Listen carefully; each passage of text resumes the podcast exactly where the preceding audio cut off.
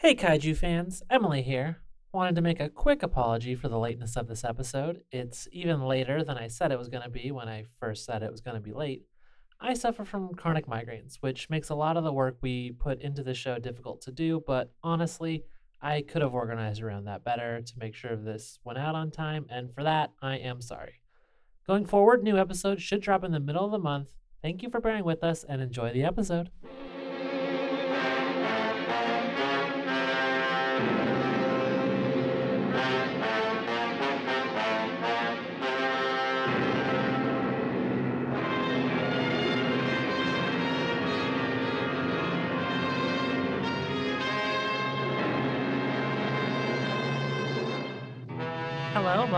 Go Go Godzilla. I'm Emily Schmemily, I'm Jesse Kizon. And I'm Victor Perfecto. and this is the show where we walk you through the Godzilla franchise. We really need a line to say there, like a you know a line. Thing. Like a log line. Yeah, Like this is the show that goes historically through each Godzilla film in chronological order. yeah, we'll get there. We'll do that. We'll make it cleaner. Yeah, Sex. Okay. I mean, I yeah. you say so. Bring it. But what we do is we take every Godzilla movie and we walk you through where Toho was and, and how and why that was the film that got made at the time that it did. We got a big lad today. yes. This is one of the ones. This is an important one. Would you like to tell us about the film, Justin? Absolutely. Today we'll be talking about King Kong vs. Godzilla, released in August 11th, uh, 1962. This one brings our boy back. Here he is. He's back. Director Ishiro Honda. Conquering hero returns. Honda's back, baby. That's what I- right. That's what I kept saying over and over again when we were watching the film together. We watched the rest. Now we're watching the best. FX once again done by Eiji Tsuburaya. Back in the suit of Godzilla is our boy, Haruo Nakajima. And briefly, I learned in one scene when Godzilla escapes the ice, uh, our old friend Tezuka is back in the Godzilla suit. Oh! For exactly one scene. Poor, poor forgotten Tezuka. Uh, Hey Tezuka, can you come back for one scene? Everyone will forget it, and you'll be covered in ice. It's like, why do you all hate me so much? See. but also, in the role of King Kong, we have uh, Suichi Hirose. Uh, Shoichi Hirose, correct. Suichi Hirose. The music, once again, by Akira Ifukube. Thank God. Maestro Ifukube is back. Uh, unless you're watching the American version, but we'll get to that. We'll get to that. We get to that, yes. This time the script is written by uh, Shinichi Sekizawa. Shinichi Sekizawa. Sekizawa. Based on a script by Willis O'Brien. We'll get to that. And like five other people. We'll get to that as well. we'll get to that as well. A veritable Frankenstein of a script, if you will. Oh, we'll get to that point as well. Excellent foreshadowing, Vic. Mm, mm. Alternate titles include The Return of King Kong in Germany and The Triumph of King Kong in Italy, because apparently they don't care about Godzilla Well, n- no one did at this point, really. Yeah. Uh, I will say- Apparently, Italy also likes spoilers in their movie titles. I will say as well that shows you how big a deal King Kong is because they didn't have to make the, pretend this movie was about Frankenstein in Germany. That guy was a big deal, a very big deal. hey, Vic, why don't you uh, run down what happens in King Kong versus Godzilla? I sure as heck can. After hearing strange rumors of a giant monster living on nearby Faro Island, the head of Pacific Pharmaceuticals sends two men to retrieve the beast and compel it to serve as a corporate mascot. They arrive to discover the monster is King Kong. They put the ape to sleep with the help of native island berries, and meanwhile, an American submarine collides with an iceberg, where Godzilla has lain dormant since 1955. The two kaiju make their way to the mainland, one being dragged on a raft while he slumbers, and the other awake for the first time in seven years. They wreak havoc and duke it out while the wealthy executive responsible for the mayhem watches and denies accountability. There's so much going on in that story. It's a busy movie. Yeah. So let's talk about what Toho had been up to since Godzilla raids again. First thing you notice just looking at this movie on paper, I would say, is the fairly large gap between the last movie and this one. Mhm. Especially at the time, you'll notice that's that's not really the case a lot of the time. The sequels usually kind of come back to back to back. So what had been going on? Well, Godzilla Raids Again came out, and it was not the most beloved Godzilla film. let's say. Yeah. Shocking. Hey, if you want to hear more about that, you can listen to a great podcast called Go Go Godzilla, episode two. I hear those hosts had words to say about Godzilla Raids again. yeah, Or Gigantis. the fire monster. Um, so Toho kind of took a bit of a break from Godzilla, but they were still making a lot of other kaiju film. Uh, in that seven year period, they released a bunch of kaiju movies and other science fiction movies, which included, but was not limited to, Half Human, a movie that features a creature not unlike King Kong, frankly. Hmm. I, I would go so far as to call it a creature legally distinct from King Kong. Similar to, but legally distinct from. Yeah, King Kong. exactly. Um, Rodan, big one there. Yeah, cheers for Rodan. Mhm. Uh, the Mysterians. There we go. uh, Varan the Unbelievable. Never heard of it. Nope. Uh, V- Varan, I, I, one of my favorite, uh, one of my favorite, uh, that's okay. One of my favorite jabs at it. I think a fanzine referred to the movie as Varan the Unremarkable. There we go. uh, Battle in Outer Space, Mothra, and Gorath. Big cheer for Mothra. Uh, Um, we- in this house, we respect Mothra. We have to make that clear. of course, yes. Uh, big Mothra heads here. Mhm. Battle in Outer Space has a score by Akira Ifukube. That's rad. Yeah, yeah, and all the ones that I mentioned were directed by Honda as well, and a number of the other science fiction and kaiju films they made were, and they all featured some kind of combination of like Honda, Subaraya, Ifukube, uh, this screenwriter who wrote this movie, Producer Shinichi. Tanaka. Yeah, uh, Tanaka was on Tomoyuki all of Tanaka, them. our boy. Nakajima was in a lot of those suits. It's this kind of same rotating like casting crew of people making all these movies. It's kind of the first boom period for Tokusatsu. Mhm. They're not making Godzilla movies, but they are making specifically suitmation kaiju movies. Yeah. This group had kind of pioneered that on the Mhm. first Godzilla, and then they kept trying it out in different formats. And you can see where some of them are maybe attempts to recreate the magic of Godzilla a little bit. Uh, Rodan in the movie, uh, he has a move that is not unlike Godzilla's atomic breath that Rodan never has again in any of the other movies. A shout out to Rodan also for, uh, I believe Rodan uh, rampages through Fukuoka, which is the town I went to in college when I did uh, my study abroad in Japan. So Oh, always, wow. always a soft spot for any appearances by Fukuoka. nice. Um, so throughout the seven year period, they're making all these movies, and then they come back to Godzilla, and you might think like, oh, they're rusty. They haven't made a Godzilla movie in a while. Mhm. But actually, it's, it's quite the opposite.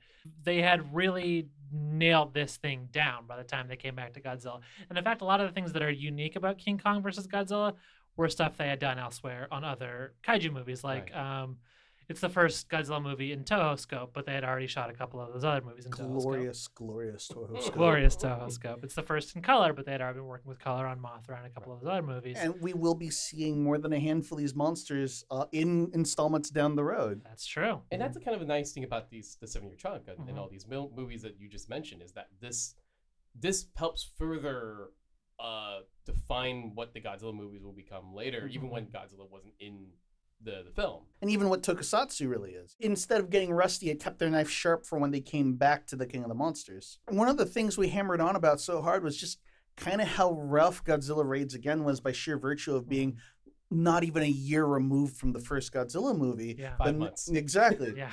Again, they're making up as they go along, but it's also what they've made up immediately. And what they make up immediately is fine. That seven years of doing, of, of really kind of immersing themselves in Tokusatsu, now it's like a well oiled machine. There is a, another monster looming ahead. Mhm. That monster's called America. Listen. uh, especially from American monster nuts who are so tetchy about King Kong's place and so kind of crummy about about Suitmation. There are thoughts. and this is the interesting thing. So, how does King Kong get involved into this whole thing? So it started with King Kong's creator Willis O'Brien, Mhm. who pens the treatment King Kong versus Frankenstein, but is unable to kind of get anyone interested in producing it. Yeah, this was kind of like the tail end of his career. He was Mhm. old. I don't want to use the word washed up, but I will say a lot of the sources I read use the words washed up. Certainly desperate. Yeah. uh, producer John Beck then hires George Worthington Yates to adapt the treatment into a screenplay, which he retitled King Kong versus Prometheus. Mhm. Still unable to find any interest in America. Yeah. That's how the script found its way to Toho, where it's purchased with the what the explicit purpose of just they wanted to just get Ko- King Kong. Yeah. Tanaka saw this as an opportunity to make Yeah. a King Kong movie. Well, no, and here's the thing too, and it's one of those things that breaks my heart.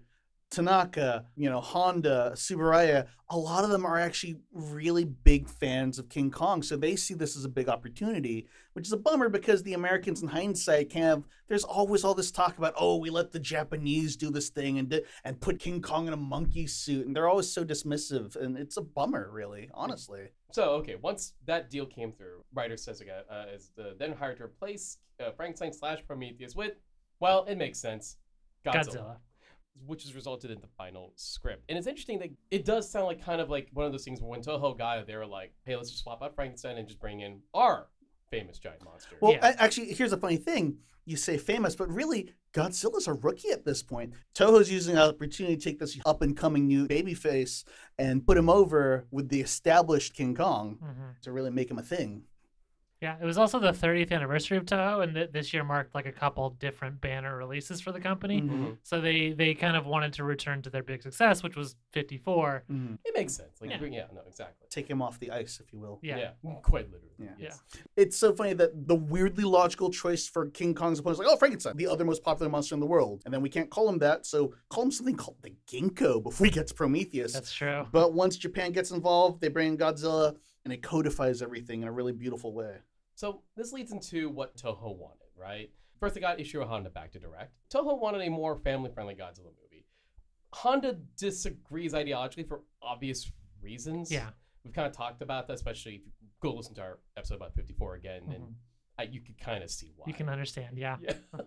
um, but you know, ever the company man, he makes the film they want anyway. So years after the film's release, he would say, "I don't think a monster should ever be a comical character.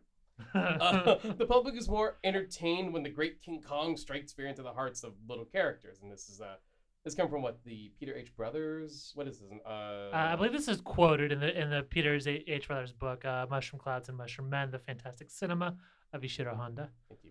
So Honda takes the opportunity to satirize the burgeoning television industry, which he sees as lacking substance. And boy, howdy, sometimes history really repeats itself when a new media comes into play. This movie is weirdly prescient in taking shots at TV going for the lowest common denominator and also taking shots at corporations and uh, and, and capitalism. Yeah.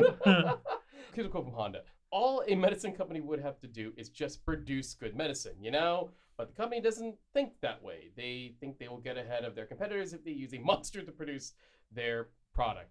And that's from uh, our go-to source on this podcast, Japan's favorite Monstar, the unauthorized biography of the Big G by Steve Ryfle. Steve Ryfle, in many ways, the invisible fourth chair. Yeah. the Go Go Godzilla podcast. What's up, Steve Ryfle? Steve Ryfle, if you ever hear this, Yeah. let us know. Yeah, cheer, cheers, bud. Uh, well, eh, you know, it's funny even to mention that like they're using King Kong to promote Pacific Pharmaceuticals.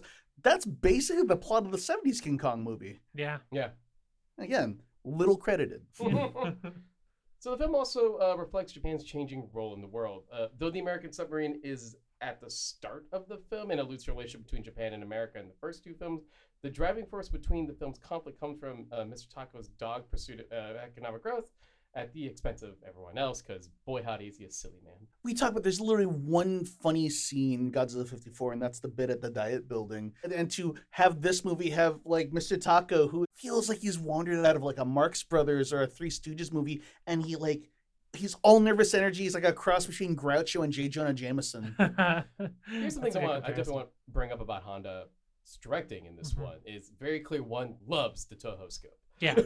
Yeah. lush, lush Toho scope. Beautiful Toho scope. Uh, two loves the dolly. Yeah.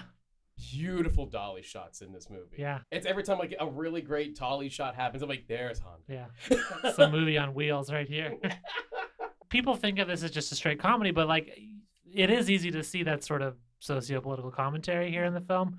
When you think of like the 60s Japan was starting to really see serious economic growth Yeah, move- very quickly. Moving towards the, the infamous bubble period. This was one of those occasions we actually all got together as a podcasting family to watch the movie. Mhm. And one of those things that we noticed, like after kind of the somberness of Godzilla 54, there's a real, hey, look, this is Mad Men era J- uh, Japan. This is swinging Yeah. Tokyo. People are, are dressed up with press suits, but like apartments have like records on display. The world is breathing again with Godzilla being gone, comma, the metaphor of getting past the war. there's maybe a little bit of cynicism to it that is maybe, and I- I've seen some interviews kind of suggest this as well. Honda is maybe commenting a little bit on the process of the film and being forced to lighten it up for the children. There's a sort of cynicism here where everything is swinging and happy and fun, but it's also it's a little empty, you know. Mhm. yeah. You've got the Pacific Pharmaceuticals is more interested in their image than their product, Mhm. which is just you know it's it's it's good satire, folks.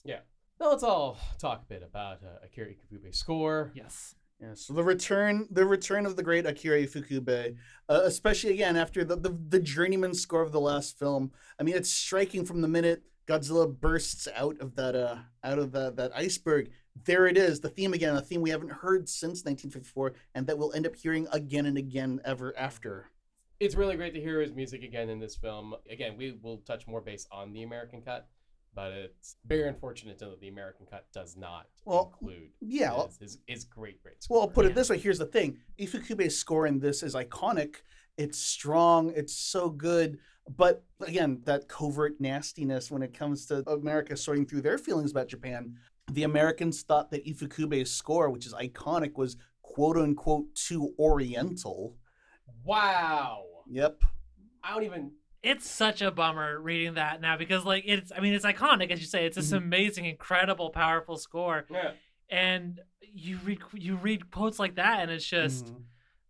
It's like how? It's it's lo- how? it's low key the way a, a way the American monster fandom has always even the ones who like it it's like oh those trashy Godzilla movies those trashy Japanese uh, uh, monster movies and it's like it it it it it it, it, it just it bores through my soul because like Ifukube's score is so good. I believe they use excerpts. Some of the, the excerpts in, in Shin Godzilla are cuts from King Kong versus Godzilla. So of course Akira Ifukube is you know the the sound of Godzilla mm-hmm. and the sights of Godzilla again. The old man himself. It's Eiji Tsuburaya, the mm, master of mm-hmm. craft, the father of Tokusatsu. yeah Uh, Eiji Tsuburaya, having long been inspired by King Kong, uh, jumped at the chance to work on this film, postponing work on a planned fairy tale movie, Princess Kaguya, to do this movie.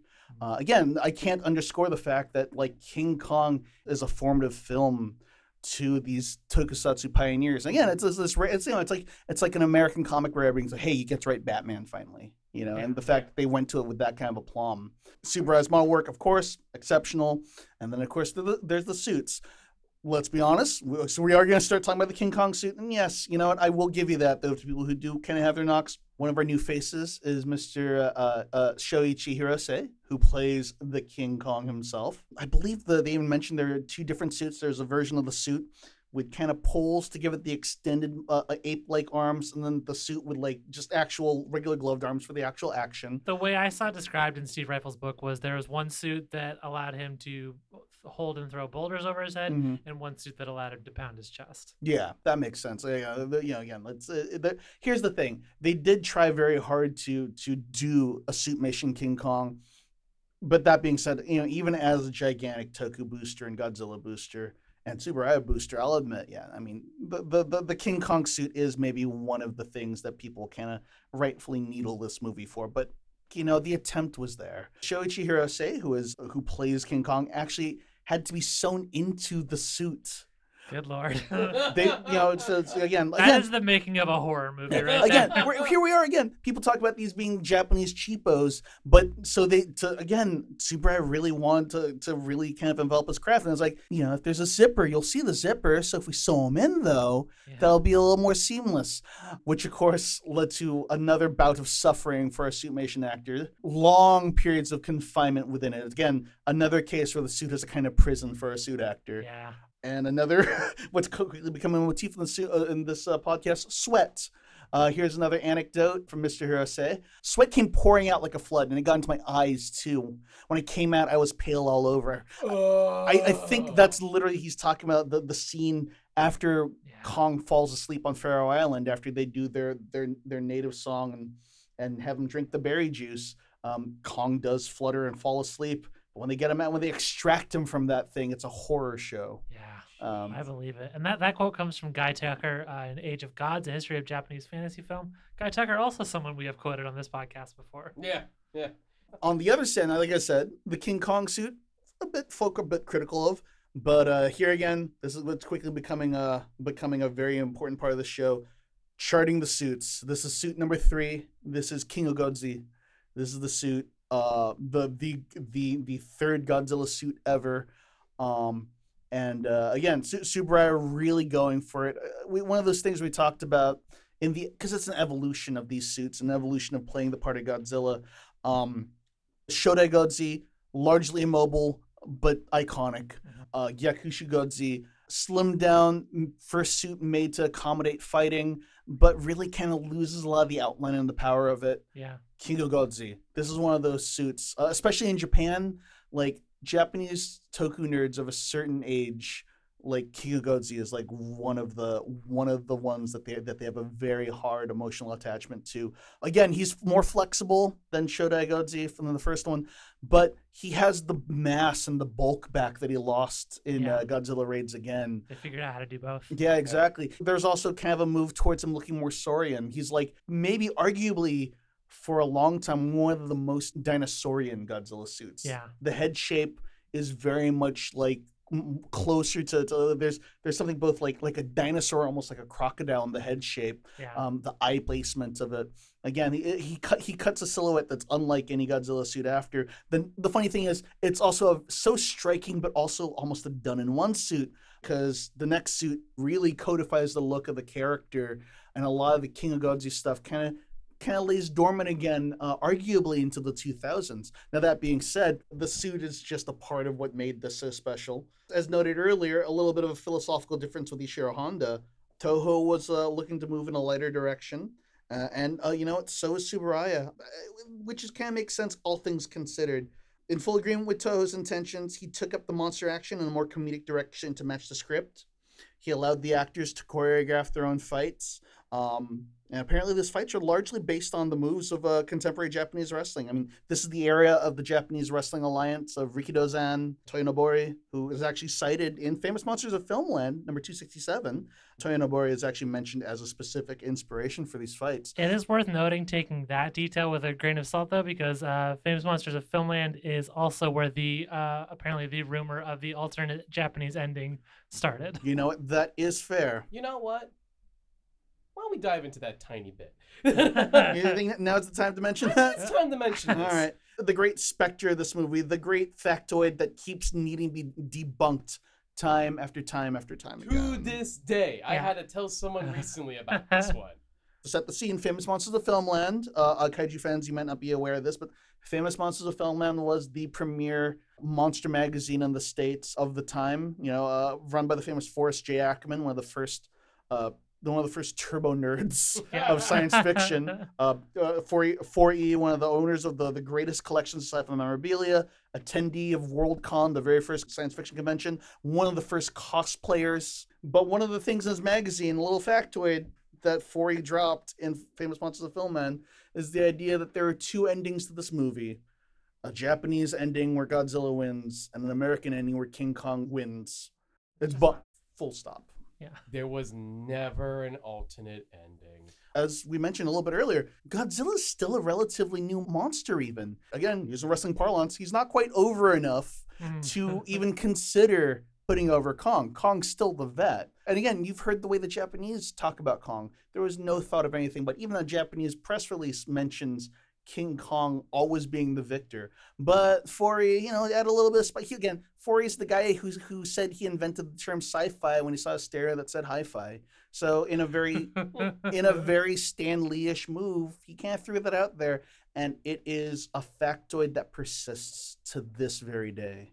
I get why everyone will think this is true. It kind of sort of makes some sort of sense, especially if you never never saw the Japanese cut of the film. Mm-hmm. I get it. I understand where your men- where the mentality comes from. And especially if you're viewing it now, where Godzilla is a monster in equal footing with King Kong. It has big trivia fact energy. Like it just seems Right. like something that is a trivia fact. like Yep. it sounds really cool if you mention it. yeah, and also it for a long time couldn't be disproved in America because you cou- it was just not possible to get a Japanese cut of the film. But let's be clear. There is no alternate ending cut in which Godzilla wins. Yeah. Go Go Godzilla fans, if there's anything you take away from this show, Yeah. from this episode forward, we lay this responsibility on you. Please let folk know there is no alternate ending to Set this the movie. record straight. Let's set the record straight. Yeah. So, two particular longtime dreams of Subaraya did come true in this film. Mm-hmm. One, a, gi- a sequence invi- involving a giant octopus. Mhm. Godzilla himself was at one point conceived to be a octopus-like creature. This sequence is problematic due to the use of four live octopi for filming, and it takes place in a deeply problematic segment of the film Some capital P problematics, my woke friends. Yeah. involving light-skinned Japanese actors playing native characters in brown face. Native there is in quotes because they're not Yeah, they're not. they're not a they're- real They're tribe or anything. They're, They're, from just, yeah, they're they're the Faro Island natives, But I mean, here's the thing: we, you know, again, we talk about colonialization and fiction Mhm. from time to time. It is what it is. It doesn't make it okay, but it is a part of it. But real talk, everyone, there has never been a good depiction of natives in a King Kong movie. including current day, including, Including Skull Skull Island. Island. Yeah. Skull Island is arguably the least bad version of it, but that don't mean it. That don't mean it's good, babies. But that's the other thing too is I, I I think it's important not to excuse this as just like oh it was a product of the time because like th- the same way that the three of us know what's wrong in Skull Island, like Yeah. people at the time knew it was wrong, Yeah. and they did it anyway. It's just it's an unfortunate fact. Yeah. Yeah. And here's the thing too. It's just it's what was in the zeitgeist at the time. You can imagine. Yeah. You can imagine the gags. Getting a native chief to be surprised at the magic of a radio. Yeah, Cigarette gags. Sexy all in there. ladies. Yeah. Even the the, the, the member of a, of a similar tribe is kind of helping out our Mhm. two leads. Mhm. It's- Friday. Friday, yeah, it's it's very problematic. It's all there. Thanks. Thank thank thanks again, colonialism. Did us solid. Oof. the the greatest villain in the history of Godzilla is not King Ghidorah but colonialism. And I said that like a jokey line, but it's true. Very true. On, again, honestly, here's the thing: it's a silly movie, it's a fun movie, but there, there is some truth to that. Yeah. That being said, uh, one another one of those weird things. Uh, apparently, four octopus used, three set free, the fourth eaten. Was it by was it Honda who had it for dinner? Uh, it was according to all the sources I've seen, it was Subaraya. ate the octopus for dinner. And all four did not have a great time on set, let's say. Um, There's no good way to Yeah. wrangle an octopus in a movie like this. you can kind of read sources and they sort of gloss over. They say, "Oh, the octopus was uh, had warm wind." Some places say warm wind blown at the octopuses. Others say hot air shot at the octopus. I have to assume it's the more harsh of the two descriptions. They No. abused an octopus Yeah, to make this movie. Or even. We were in an age back when sci-fi movies would glue scales and fins onto lizards and let them fight and call it good. That being said, one little weird relic of this, though, in the aforementioned Kong of Skull Island, Kong does fight instead of a tyrannosaur like King Kong traditionally fights, like he did in the 30s and in the Yeah. uh, Peter Jackson movie. He does fight a big octopus, That's true. and I couldn't help but think, sitting in that theater, it's like I bet that's a nod, especially considering the larger cosmology of the MonsterVerse. Yeah, I would agree. Another dream of Subaraya's that came true in this movie was the use of stop motion. Like in Gun- Hey, yeah. finally. Yeah, sort of. Yes, The king of special effects methods. Yeah. like Godzilla 1954, Tsuburaya had originally wanted to shoot this film in stop motion. And also, like Godzilla 1954, it was deemed just too time consuming and expensive. However, a few small stop motion segments were produced for the film, including the memorable moments created by, I, I have in the script here, cinematographer Koichi Takano. I should note he was he's not the credited cinematographer on this film, but he is a cinematographer who worked on this film and created this stop motion effect. When Oh, look- Godzilla jump kicks, That little King jump, Kong. jump kick, yes, I think. Oh, yeah, yeah. he uses the Yeah. tail. Can he braces his tail like a kangaroo? Yeah, yeah, That is a moment that strikes like, oh hey, look, it's stop motion. yeah. So, uh, found it. I guess Tsuburaya didn't do it because uh, Koichi Takano did, I- but uh, I, I think it was like farmed out. I think it was at Tsuburaya's direction. okay, that's kind of hilarious to me. Is the idea that Subaraya, like X amount of years later, went, "Come on, Yeah, Mm. just for one little bit, just for a little bit, just, Just a like- taste. Gu- guys, please." just like two seconds, please. Again, it's this funny thing, this tug of war between tone, serious versus comical. But this kind of family-friendly, comical tone not only sets the stage for further Godzilla projects, it kind of sets the stage for Eiji Tsuburaya's future projects because uh, he will eventually become the father of television's tokusatsu and a certain silver and red giant that I'm sure we'll find an excuse to talk about in due time. yeah, I wonder if there's like a a character that shows up in Godzilla that's like maybe sort of like that character. Ever. Huh, I wonder if there is. I Hmm. wonder. well, yeah, uh, we'll Hmm. find out. I, I guess. guess- I guess so. I guess we'll find out. Yeah. Stick with us, intrepid viewers. But when we talk of the three here in the room, there is one of us who sat through the Oh, American cut recently. I That's guess true. I guess this is this is on me. Well, here's the thing. I wanted to make it a point to do this because for the longest time, thanks to legalities, the only legal way to watch King Kong versus Godzilla was the universal cut, the American cut of this film. Up until this very day, what we would say, what we'd probably have to say to you, gentle viewer, is the only way you can, on the level, watch this movie is the compromised version. But I am excited to say that with the advent of the new Criterion Collection, after a lot of wrangling, America will finally legitimately get to see the proper cut of King Kong versus Godzilla. Now, it was a long path to get there. When John Beck brought the film back to America, he subjected it to the standard Godzilla treatment. Again, localization Yeah. as it goes. He hired another team of writers to localize the dialogue for the dub. He cut out as much Japanese actors as he could. Weirdly enough, for someone who considers himself a big Godzilla fan, because it literally was never at the blockbusters and the five and dimes I was able to rent videos from, I never got to see King Kong versus Godzilla as a kid.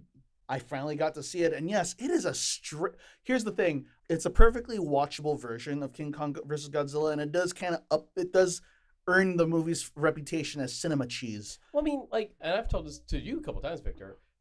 I did see this cut on Disney Channel way back when, Mm-hmm. and this was my first official Godzilla film of any kind. Mhm. You know, so uh, as a kid, I liked it. Yeah. But you know, I liked a lot of dumb things as a child. it is a deeply silly movie. But that being said, I do feel like a lot of this movie's uh, reputation of being so bad it's good and all those other superlatives come from this movie becoming a bit of a disjointed mess. One of the things they do, they add UN news broadcasters to give it weight, a Caucasian newscaster. To their credit, there is also a foreign correspondent who is a Japanese American actor who plays the Japanese correspondent. They actually use footage of a satellite, I believe, from the Mysterians to be the yeah. UN satellite that they keep cutting back and forward to.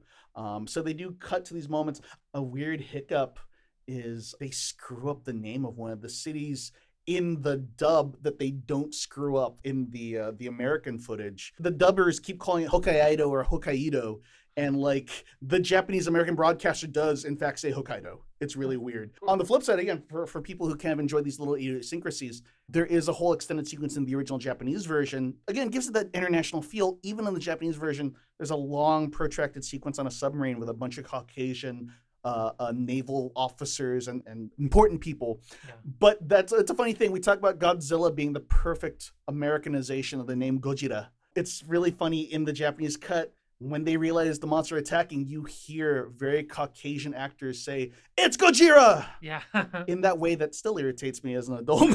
well, because they're they're very Caucasian and they're also doing the thing of like American actors, and you see this in like I you see this on British sitcoms, you see this in Japanese movies, Mhm. where like you can tell the direction they were given was to sound as American as Yeah. possible. And, and so actually, it's like it really Yeah. heightens the Well, effect. me and Justin, being old hat toku nerds, have seen plenty of cases where an American expat has been given the instruction keep it simple, keep it sounding the way a Japanese person would think an American sounds. So it's very simple English that a Japanese person can more or less parse and also spoken in a way that they would expect a white person to talk. Hmm. There are little bits of this that do make it in the American cut. But again, it's so baffling. A really particularly irritating thing is they introduced an American uh, paleontological scientist trying to explain the monsters. Here's a weird hiccup. When Godzilla comes out of the iceberg, everyone knows who Godzilla is. The people on the submarine, the people in the helicopters know who Godzilla is. But when they cut back to the UN uh, newscaster and the scientist, they act like Godzilla has been revived for the very first time since the prehistoric period, Interesting. which is funny because this movie actually does a very good job of picking up from Godzilla Raids again. Yeah. He is exactly where we left the monster in that movie. But here it's like, oh, oh the, the Godzilla, he's been he's been erased. Godzilla being a tiny brain monster versus a thinking monster, King Kong. Literally, again, basically paraphrasing dialogue from this movie. Uh, Did basically, he actually said that? he sure as shooting did, my dude. He literally called Godzilla a small brained monster, where he says Godzilla, whereas Kong was a thinking uh, a monster with a larger brain. It was, it's kaiju phrenology, very strange. Yeah. Again, it's it's really strange. They they pepper it with extra special effects shots. When Godzilla and Kong fall into the water, there is a bit of a tremor in the Japanese cut, but the Americans, in a weirdly American move, go not big enough. So they add a, an earthquake, also from I believe the Mysterians, where it's just a whole village being sunken to really add some spice to it. In short, scenes are rearranged, character motivations are chopped, things that make sense stop making sense. There's a weird running gag about someone having a, uh, uh, corns on their feet that make them uh, detect monsters. Watch it as an artifact if you have to, especially because once upon a time it was the only way you could. But soon enough, please stick with the Japanese cut of this film. Agreed. Yes. It's an extra breath of fresh air after Raids again. A plus, watch it when you can, folks. It's it's it's a good one. We also didn't really talk about this, but it's fitting that this is the first Godzilla movie in color because the colors are very, very bright and big, and it's just sort of visually interesting to look at. I A mean, lot I of mean, fun. Toho Scope. Yeah, that telescope. That telescope. Beautiful Lush, lush telescope. Yeah. But again, and again, it's apt, right? Here's the it's moving Godzilla into this brand new age, somber and serious, and contemplative Godzilla is in black and white, but this brand new sci-fi mod Godzilla is in Yeah. big, bold, booming color. And I know Honda kind of regret it, and a lot of folks kind of regret it behind the scenes. But you know what? I love this era of Godzilla. I Yeah. I love this kind of big, brassy, you know, family friendly like Godzilla. It is it is legitimately one of my favorite eras in in in the in the in the character's history, and uh, I'm looking forward to going through the rest of it with you two folks. Yeah, and we'll get to another classic of that at our next month when we talk about Godzilla versus Mothra. Or Godzilla versus the Thing. See you then. Go Go Godzilla is a production of the Benview Network. You can find this and other podcasts like it at BenviewNetwork.com. You can find us on Twitter and Instagram at GoGoGodzillapod. And you can email us at GoGoGodzillapod at gmail.com. You can find me personally at Very Cool Emily everywhere you search on the internet. You can find me on Twitter at Vic Perfecto. You can find me on Twitter at Justin Kizan, Instagram at JustinQuiz. I also co-host the uh, Nothing New podcast with Andrew Lindy on the same network, and also uh, you can check out my uh, interviews on ScreenRant.com.